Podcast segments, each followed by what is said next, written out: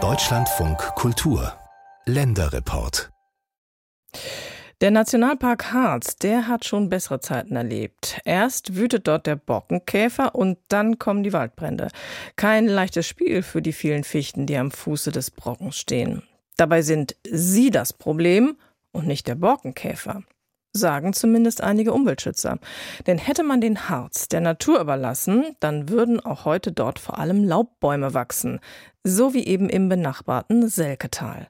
Dort ist es fast schon urwaldartig. Genauso auch das Bodetal. Also was wäre, wenn man sie Teil des Nationalparks würden? Als Exklaven sozusagen. Ginge das? Ja, das geht, hat mein Kollege Michael Franzen herausgefunden. Also im Prinzip. Endlich Regen im Harz. Eckbad Günther bahnt sich im Selketal am Rande von Deutschlands nördlichsten Mittelgebirge seinen Weg durchs Dickicht. Der Frühling war wieder mal viel zu trocken. Besonders die empfindlichen Fichten litten unter Hitzestress.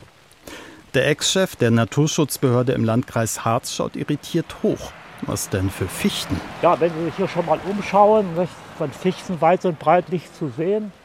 Unwahrscheinlich äh, baumartenreich. Äh, ja, Hainbuche, Bergahorn, Linde habe ich schon gesehen, äh, Haselnuss, äh, Spitzahorn. Das Selke und das benachbarte Bodetal, wenn man so will, sind das Hotspots der Artenvielfalt. Seltene Baumarten wie die Elsbeere und den Speierling gibt es hier, bedrohte Vögel wie den Mauersegler. Tatsächlich existiert in beiden Tälern die größte Mauerseglerpopulation ganz Deutschlands. Der Hobby-Ornithologe führt da genau Buch. Sehen Sie da oben diese Nase? Sind ja zwei Nasen. Ich meine die obere rechts, das ist also die Bruthöhle 10. Also in dieser, in dieser Höhle brütet seit fast 40 Jahren der Mauersegler. Das gibt es also in keinem Wirtschaftswald, das gibt es also nur in solchen ja, relativ naturbelassenen Wäldern, also fast urwaldartig. Der Rentner stapft weiter Richtung Friedensdenkmal, dem alten Pavillon aus Kaiserszeiten oben am Hang. Er liebt das hier, den Urwald, die Stille, dass anders als im benachbarten Nationalpark Harz keine Fichten in Reihe und Glied stehen, sondern Laubbäume kreuz und quer wachsen, Totholz herumliegt. Ist eher extensiv gewirtschaftet worden und äh, dadurch haben sich also sehr naturnahe Laubwaldgesellschaften eingestellt. Da unten herrscht Kellerklima, also relativ feucht. Und oben haben wir dann die Sonnenhänge, die Sonnenränge, kann man sagen. Da gibt es dann also wärmeliebende Laubwaldgesellschaften. Und dieser Kombination, das ist was Besonderes und meines Erachtens eines Nationalparks würdig. Das Selke- und Bodetal als Teil des Nationalparks Harz als Exklaven. Die Idee ist nicht ganz neu. Günther, einer der Hauptbefürworter. Der gebürtige Harzer hat sich auf einen Baumstumpf gesetzt. Eine kurze Verschnaufpause, bevor es weitergeht. Seit Jahren schon liegt er den Entscheidungsträgern, wie er das nennt, in den Ohren mit seiner Exklavenidee. Hat er bei der Landesregierung von Sachsen-Anhalt in Magdeburg vorgefühlt, dem Landrat, der Nationalparkverwaltung. Die Resonanz? Günther hebt die Hände. Durchwachsen. Äh, ich will es mal so äh, formulieren man hat sich etwas taub gestellt. ja, man kann es ja ganz offen sagen, äh, die Brände spielen eine Rolle. Die verheerenden Brände im Nationalpark letztes Jahr am Fuße des Brockens, des höchsten Gipfels des Harzes. Und die Frage, inwieweit das ganze Totholz als Brandbeschleuniger gewirkt hat. Und in solch einer Phase jetzt äh, auf eine Nationalpark-Exklave Bodeselgetal aufmerksam zu machen, das kommt natürlich zur Unzeit. Ja, Kommen Sie rein? Ja, sehr gut.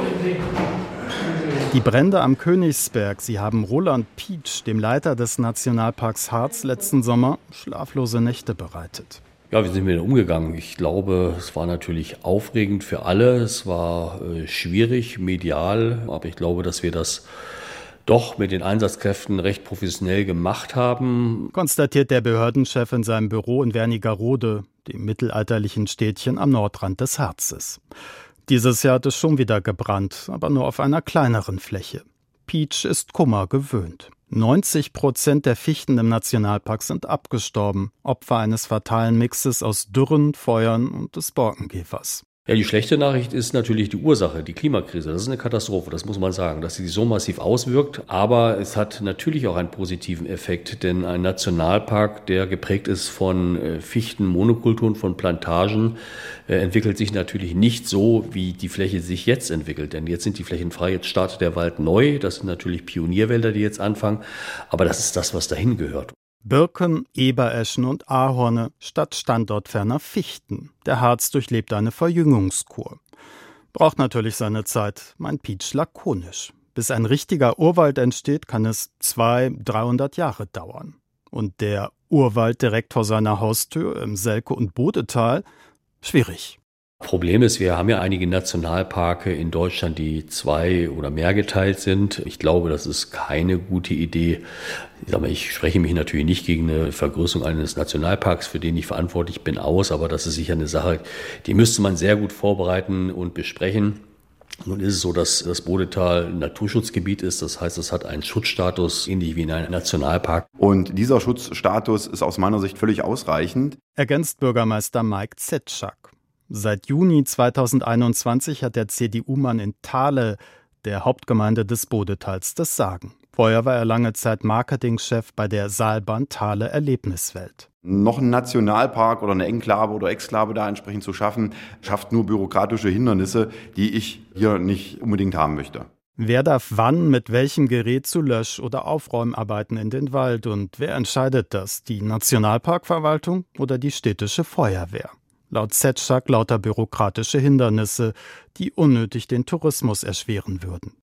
1,4 Millionen Tagestouristen gaben 2019 vor Corona nach Thale, dem berühmten Hexentanzplatz, dem Felsplateau, dem Granitfelsen Rosttrappe, fuhren Seilbahn quer über das canyonartige Tal.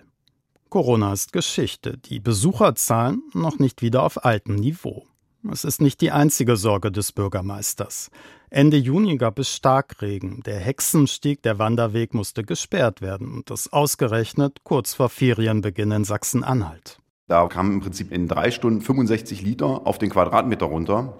Das ist normalerweise die Regenmenge, die sonst einen ganzen Monat hier auf das Stadtgebiet niedergeht. Das war jetzt das zweite Mal in einem halben Jahr. Im letzten Jahr im September war das noch viel schlimmer. Und das sind halt dann entsprechend auch Großschadenslagen, die auch richtig, ich sag mal, finanziell ins Kontor der Stadt gehen. Rund 100.000 Euro hat die Gemeinde letztes Jahr ausgeben müssen, um die Schäden zu beseitigen. Das ist jetzt zum Beispiel so ein Beispiel mit dem Unwetterschaden. Das wäre jetzt nicht so einfach gewesen, den wieder zu beheben, wenn es noch ein Nationalpark-Exklave wäre, weil dann hätte ich erst wieder Kontakt mit der Nationalparkverwaltung schließen müssen. Geht das, geht das nicht? Szenenwechsel und damit zur Rosttrappe im Bodetal. Früher sollen hier Hexen und Ritter ihr Unwesen getrieben haben. Heutzutage stößt man auf Wandersleute in Funktionskleidung und Mountainbiker auf Rädern, die schnell einen mittleren vierstelligen Betrag kosten können. Über die Nationalpark-Idee gehen die Meinungen auseinander. Gute Frage. Nationalparks sind eigentlich immer eine gute Idee.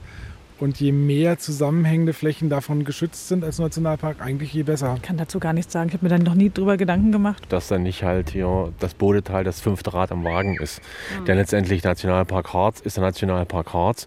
Aber das Bodetal, wo fließt das Geld dann hin? Immer in die Hauptattraktion.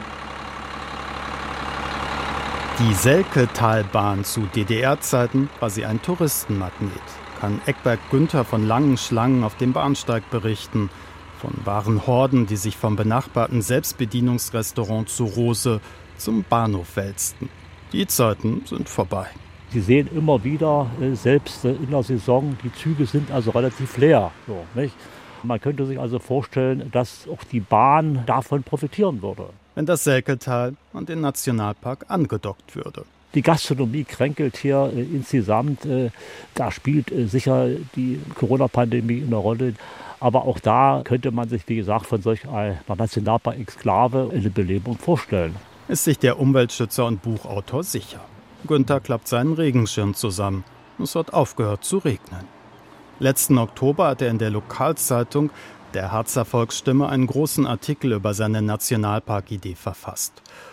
Gab viel positives Feedback, meint er, während er seinen Schirm ausschüttelt. Nur die von der Nationalparkverwaltung hätten nichts von sich hören lassen. Doch er will da nicht locker lassen, weiter den Kontakt zu Behördenchef Peach suchen. Um mit ihm darüber zu reden, ob es wirklich eine gute Idee ist, Buchen im Nationalpark anzupflanzen für viel Geld. Der Aufwand ist riesig. Hier unten ne, hat man sie, hier sind sie vorhanden, hier muss also nicht gepflanzt werden. Im Harzer Urwald. Günther packt seinen Rucksack ins Auto. Schluss für heute. Exklave Nationalpark Bode-Selketal. Ja, schauen wir mal, was daraus wird. Nicht locker lassen. Der Harz mit seinen strammen Fichten, er könnte gesunden Zuwachs bekommen. Nämlich das wunderbare urwaldartige Bode- und Selketal.